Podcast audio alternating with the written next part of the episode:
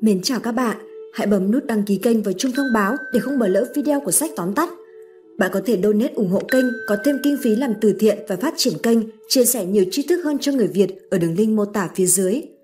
Cổ nhân dạy, việc nhỏ không nhịn được, việc lớn ắt sẽ hỏng. Trong cách đối nhân xử thế, nếu như có thể nhẫn nhịn thì chính là một loại biểu tượng của người có tài, có trí mà kín đáo, trí tuệ rộng lớn và biết nhìn xa trông rộng. Người xưa cũng nói, trong trăm cái nết thì nhẫn là cao hơn hết. Vì vậy, trong tất cả sự nghiệp của đời người đều cần phải kiềm chế và nhẫn nại. Đối với việc nhỏ mà không thể cư xử đúng đắn, không thể nhẫn nhịn tha thứ thì sẽ khiến cho việc lớn của mình bị thất bại. Trong lịch sử, có rất nhiều câu chuyện kể về các nhân vật khi đối mặt với việc bị làm cho nhục nhã mà không hề so đo hay oán hận, không phô trương nên đã tránh được việc gặp phải tai họa. Từ xưa đến nay, vô luận là trí thức hay nông dân, công nhân hay thương nhân, người mà làm được việc lớn thì đều là những người có tâm đại nhẫn. Nhẫn là cái gốc rễ của đối nhân xử thế của con người dù ở bất kể phương nào. Nhưng nếu như một người không trải qua sóng gió cuộc đời mà tôi luyện chính mình, không dốc lòng tu luyện thì rất khó để có được sự khoan dung, độ lượng, biết kết hợp cương nhu. Trên đường đời, không quên tu tâm dưỡng tính, không ngừng tu dưỡng đạo đức bản thân thì có thể dưỡng thành khí tiết cao thượng. Nghèo mà không hèn, giàu mà không tham, không bị khuất phục trước quyền thế. Im lặng là vàng, nhẫn nhịn là bạc, giúp người là đức, chịu thiệt là phúc. Đường đời muôn nẻo, ít nhiều đều có trông gai. Cuộc sống muôn vị, cay đắng ngọt bùi, không có nỗi buồn thì chẳng có niềm vui. Vậy nên, sống ở đời, có những lúc lực bất tòng tâm thì hãy tùy kỳ tự nhiên. Ấy cũng là thuận với đạo làm người. Còn những người không thể cưỡng cầu thì cười nhẹ bỏ qua. Có những con đường không thể không đi thì cần chi phải ngại. Khi không có mặt trời thì học cách hưởng thụ sự mát mẻ của gió mây. Khi không có hương hoa thì học cách cảm thụ sự nồng hậu của mặt đất. Tham vọng nhiều thì mệt, biết đủ thì thỏa mãn. Cuộc sống gập ghềnh nhưng chân thành mới là bến đỗ. Mắt khẽ cười mới có thể thấy được cảnh đẹp của trời đất. Tâm đơn giản mới thấy đời bồng mạc. Đời người trăm ngàn sắc thái, nhưng thành thật, giản đơn lại là điều đẹp đẽ nhất. Cuộc sống cũng như cuốn sách, người khác nhau, sách cũng khác nhau. Tuổi trẻ thì như mưa rào gió lớn, lúc về già thì như bọt nước mưa thu. Đời là bể khổ, nhưng kiên định sẽ biến khổ thành vui. Người gian dối lấy chân thành cảm hóa, kẻ hung hăng thì tử bi hóa độ. Nhẫn nại là tu hành, khổ đau là quá trình, mà kết quả chính là sự thăng hoa. Thế nên, bất luận là nghịch cảnh hay thuận cảnh, chúng ta đều cần sự nhẫn nại. Một nhẫn không chỉ vạn sự hòa mà còn là nền tảng để trí huệ sinh ra. Nhẫn cũng không phải là sự nhu nhược mà là thể hiện của bậc quật cường đại trí. Chịu thiệt thì dưỡng đức, mà chịu nhẫn thì dưỡng tâm. Im lặng là vàng, nhẫn nại là bạc. Mỗi người đều có một túi phúc của riêng mình. Bạn cho gì vào trong thì sẽ thu được điều tương tự. Mỗi người cũng có một chiếc gương. Bạn đối với gương như thế nào, gương cũng đối lại với bạn như vậy. Nhìn người cũng phải nhìn mình, trách người thì phải hỏi tâm. Cuộc sống là vở kịch mà chúng ta là những diễn viên, luân hồi vạn kiếp, vai diễn đổi rời, được mất hơn thua cũng như mây chiều gió thoảng không có tiền thì còn nghĩa, xóa đau thương để đổi lấy tình thương. Yêu và hận chỉ là trò đùa số phận, nhìn thấu rồi sẽ hết hận, hết mê. Có những lúc vì được mà vui, vì mất mà sầu, nhưng mất hay được cũng có gì khác biệt. Bởi thế nhân được mất cân bằng, không có mất thì nào đâu có được. Đời người chỉ nằm giữa hai chữ sinh tử, cả quá trình là trả nợ cho nhau, ân oán hết thì đường ai nấy bước gặp nhau rồi cũng bởi một chữ duyên. Thế nên, xem nhẹ được mất, ấy là người minh trí. Gặp nhau rồi, hãy sống thật với nhau. Đừng để một ngày kia cất bước, ngoảnh đầu nhìn để tiếc nuối cho nhau. Ở đời, có bảy điều phải nhẫn để làm một người thành công và có tĩnh khí. Nhẫn nại là một đức tính quý báu. Nhìn nhẫn ra sao, nhẫn điều gì, thì đối với nhiều người, luôn là những câu hỏi không dễ giải đáp. Nói chung, suy đi tính lại, trong đời người ta cần nhẫn nhịn những điều này. Thứ nhất, có nhiều việc phải nhẫn. Đa phần khi nhẫn nại, chịu đựng một việc gì, chúng ta sẽ cảm thấy thật thống khổ. Phải áp chế cơn lửa giận dữ bên trong mình, quả thực không phải chuyện dễ dàng. Nhưng thành công thường chỉ xuất hiện trong đời sau khi bạn đã nhẫn nại, kìm nén những nỗi thống khổ mà người thường không thể chịu đựng được. Nhất quyết, đừng từ bỏ khi bạn còn chỉ cách thành công một vài bước chân. Gặp chuyện phải nhẫn, làm việc phải lý trí, nhất định phải ghi nhớ điều này. Thứ hai, có nhiều ham muốn phải nhẫn. Dẫu rằng con người có thất tình lục dục nhưng cũng không thể bất chấp tất cả làm liều. Cuộc sống có quá nhiều cám dỗ như vật chất, danh vọng, địa vị, quyền lực luôn bủa vây quanh chúng ta. Nếu không thể nhẫn nhịn được trước những cám dỗ, mê hoặc đó, không thể lắng lòng mình lại, thì cuộc đời này ta sẽ chỉ mải miết chạy theo những vật ngoài thân mà thôi. Đến khi tóc bạc ra mồi, trầm tư ngẫm lại đoạn đời đã qua, ta mới hiểu mình đã thực sự đánh mất những gì. Mới biết ta không còn đủ thời gian để theo đuổi những điều thực sự ý nghĩa cho sinh mệnh đời đời kiếp kiếp. Thứ ba, có nhiều cái tình phải nhẫn. Còn người ta có thể nói là sống vì một chữ tình. Chúng ta luôn mang tình cảm trong mình, đặc biệt là với những người khác giới. Lửa gần rơm lâu ngày cũng bén. Qua thời gian, đôi bên sẽ nảy sinh tình cảm. Tình cảm thăng hoa sẽ trở thành tình yêu, yêu lâu rồi sẽ sinh ra dục vọng. Nhưng những điều này nhất định phải nhẫn, không nhẫn liệu có thể được không? Nếu không thể nhẫn được dục vọng nhất thời thì có thể cuộc hôn nhân của bạn sẽ không còn êm ấm. Có thể bạn sẽ làm người bạn đời bị tổn thương hoặc đặt cả mái ấm của mình và tương lai của những đứa trẻ trước bờ vực nguy hiểm. Tình cảm chỉ là thứ thoảng qua, bạn thực sự có quá nhiều điều phải làm trên đời thay vì đắm chìm vào ái dục và những ham muốn cảm xúc ấy. Chuyện này nói ra thật dễ, nhưng làm được thì không hề đơn giản chút nào. Những ai làm được, ắt thành công. Thứ tư, có nhiều nỗi khổ phải nhẫn. Muốn bước tới thành công thì không có bí quyết nào khác ngoài hai điều sau. Điều thứ nhất là phải kiên trì đến cùng, không bao giờ được từ bỏ. Điều thứ hai là khi nghĩ tới việc từ bỏ, xin bạn hãy xem lại bí quyết thứ nhất. Khi gặp nỗi khổ đau, nhất định phải nhẫn nại. Nhẫn nại qua được bề khổ chính là vượt qua chính mình, cũng chính là dạn dày thêm, trưởng thành lên. Chịu được khổ thì mới biết trân quý hạnh phúc. Bước qua ngày mưa âm u mới thấy yêu thêm ngày trói trang nắng ấm. Thứ năm, có nhiều nỗi đau phải nhẫn. Kẻ mạnh mẽ không dễ rơi lệ, cũng không phải cõi lòng sắt đá, mà chính là người nuốt nước mắt mà chạy. Đôi mắt từng nhỏ lệ lại càng trong sáng hơn, trái tim từng nhỏ máu sẽ khiến tâm hồn thêm kiên cường. Con bướm xinh đẹp có ngày bay lượn thỏa thích chính là vì chịu nỗi đau lột xác từ kén tầm. Lá trà có thơm, vị nước có ngọt chính là sau khi phải chịu nước sôi nóng bỏng. Chỉ một chút đau đớn mà bạn không thể nhẫn chịu được thì còn mong gì đến thành công đây? Thực sự, trong đời có những nỗi đau phải nhẫn, có những sự tình phải dằn lòng, nuốt nước mắt vào trong. Thứ sáu, có nhiều lời phải nhẫn.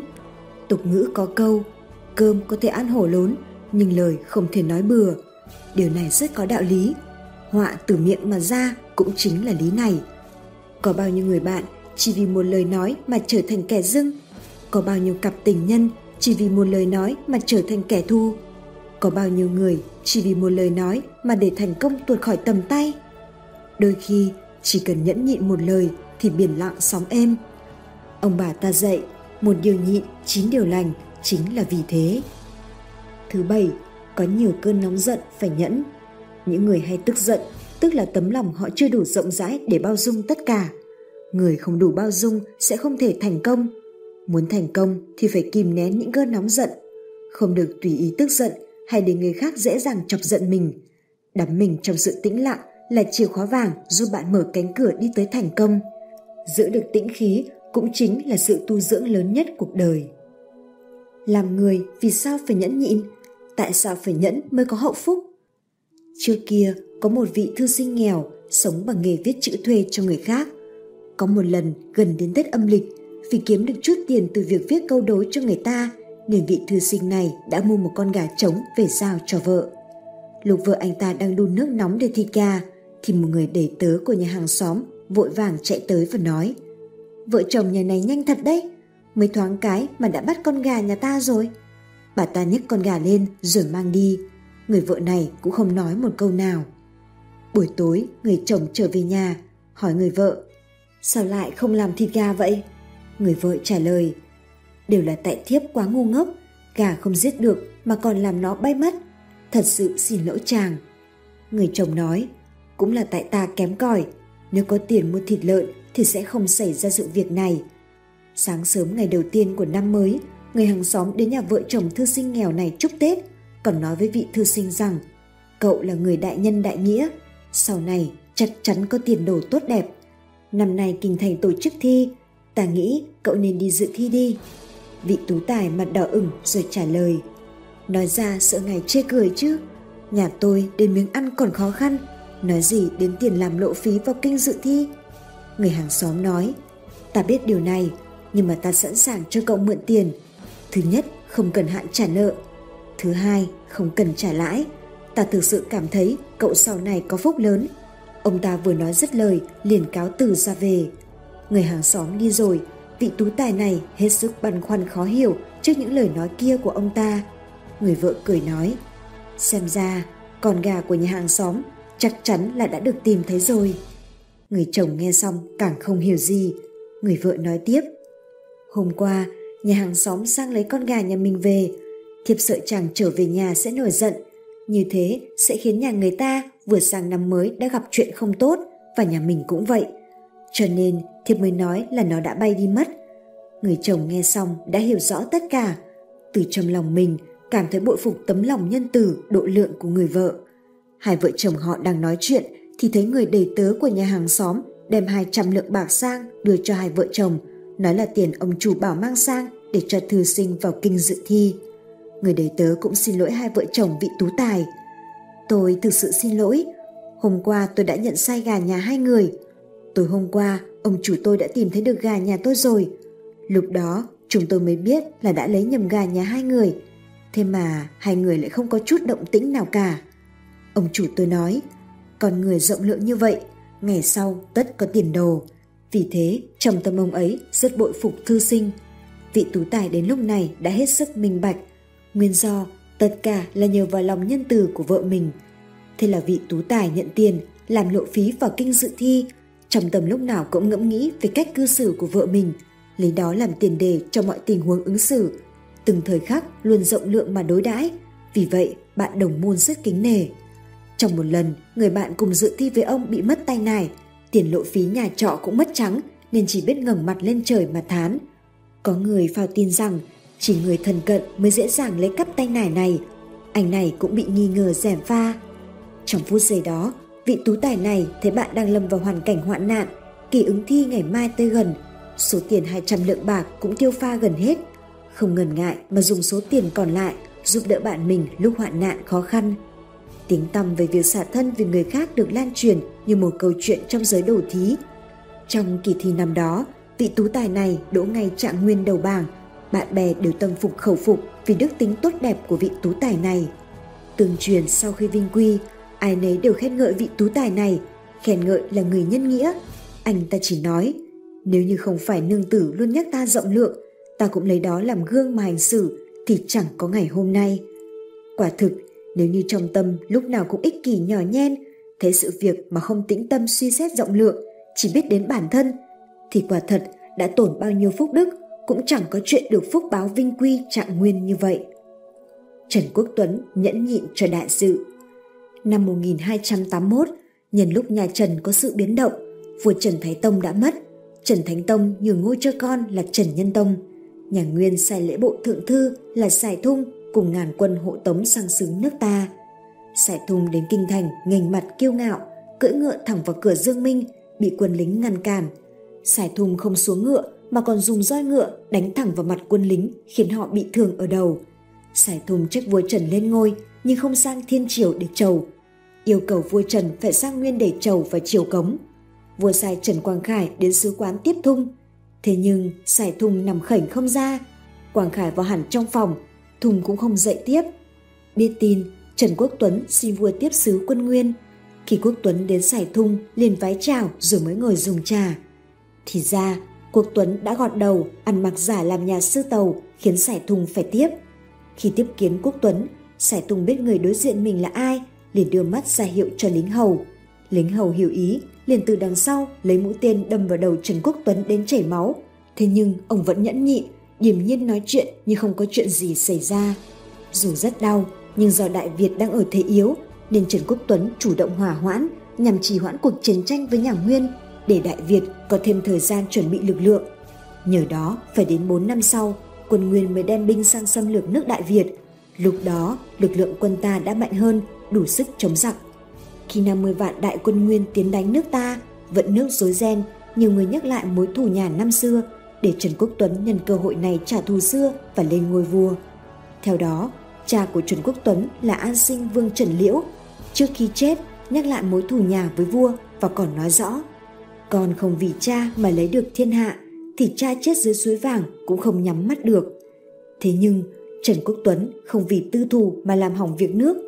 Chưa nhiều lời nhắc lại mối tư thù này, trên đường hành quân, ông nhẫn nhịn cắm cây kiếm mạnh xuống đất đến gãy cả mũi kiếm, thể hiện quyết tâm lo cho an nguy của xã Tắc.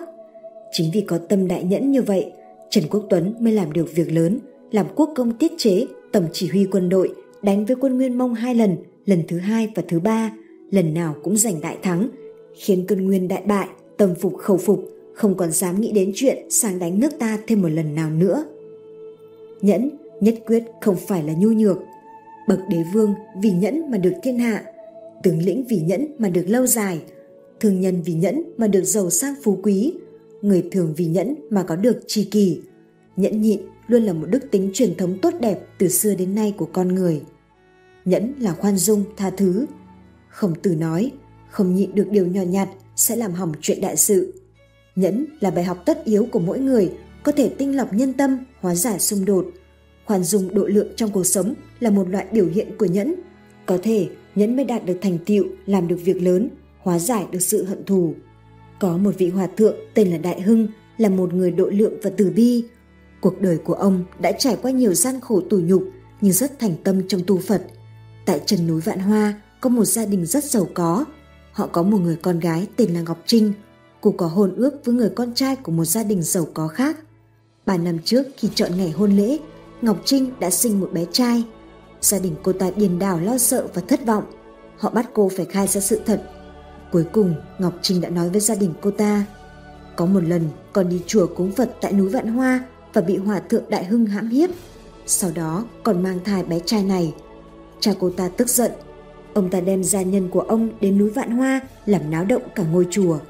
Ông và gia nhân đánh đập, chửi bới nguyền rủa hòa thượng Đại Hưng về những tội ác đã làm kể trên.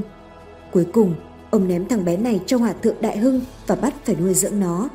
Hòa thượng Đại Hưng lặng lẽ nhận đứa bé và nói khẽ a di đà phật từ đó danh tiếng của hòa thượng sụp đổ hoàn toàn ông đã từng là một vị hòa thượng rất được kính nể nhưng bây giờ đã bị nguyền rủa là một hòa thượng hiếp dâm phụ nữ nơi nào ông đến đều bị thiên hạ khinh khi cười cợt phỉ báng nhưng ông không để ý đến hàng ngày ông xuống núi xin bố thí để mua sữa nuôi đứa bé được sự dưỡng dục chu đáo của ông đứa trẻ trông rất khỏe mạnh và thông minh ba năm trôi qua rất nhanh Tuy rằng cô bị hãm hiếp, nhưng ngày lễ cưới không thay đổi. Trong đêm tân hôn, người chồng muốn biết sự thật xuất xứ của đứa bé đó. Cô ta vừa khóc vừa nói với anh tất cả. Ngày sáng hôm sau, người chồng nói sự thật với gia đình của anh ta là hai người đã đen lút gặp nhau và đó cũng là lý do tại sao Ngọc Trinh đã mang thai và sinh đứa bé 3 năm qua. Đó cũng là lý do tại sao anh ta khăng khăng muốn đám cưới với Trinh dù rằng cô không còn trong trắng. Vì muốn giữ danh tiếng của chồng tương lai của cô Trinh đã đổ tội cho Hòa Thượng Đại Hưng. Ba ngày sau hôn lễ, Trinh về thăm gia đình của mình theo phong tục của làng. Cô đã nói với gia đình cha mẹ cô về sự thật đó. Gia đình cô vô cùng kinh ngạc, nhất là đứa bé con của cô ta. Họ rất hối hận vì đã làm điều sai trái đối với vị hòa thượng và đã bỏ bê cháu của họ trong ba năm qua. Hai gia đình gấp rút tới chùa, họ quỳ trước mặt hòa thượng Đại Hưng và thành tâm xin lỗi và mong được xin lại đứa cháu. Hòa thượng đã nuôi được một đứa bé khỏe mạnh và luôn có nụ cười trên môi. Hòa thượng với dáng bình yên thanh thản như chưa từng xảy ra chuyện gì. Ông bế đứa bé trả lại cho Trinh một cách trang trọng và nói với họ đem đứa bé này về, A-di-đà Phật. Ông chấp hai tay trước ngực để ra dấu tạm biệt họ và thản nhiên trở vào phòng thiền định. Kể từ đó trở đi, tất cả hòa thượng trong chùa và mọi người càng kính trọng hòa thượng Đại Hưng hơn nữa. Nhờ vào chữ nhẫn và lòng từ bi mà vị hòa thượng đó đã cứu được cả cuộc đời cô gái và thành danh của hai dòng họ. Học được chữ nhẫn ở đời, vạn sự ắt thành công. Sách tóm tắt, chúc bạn thành công.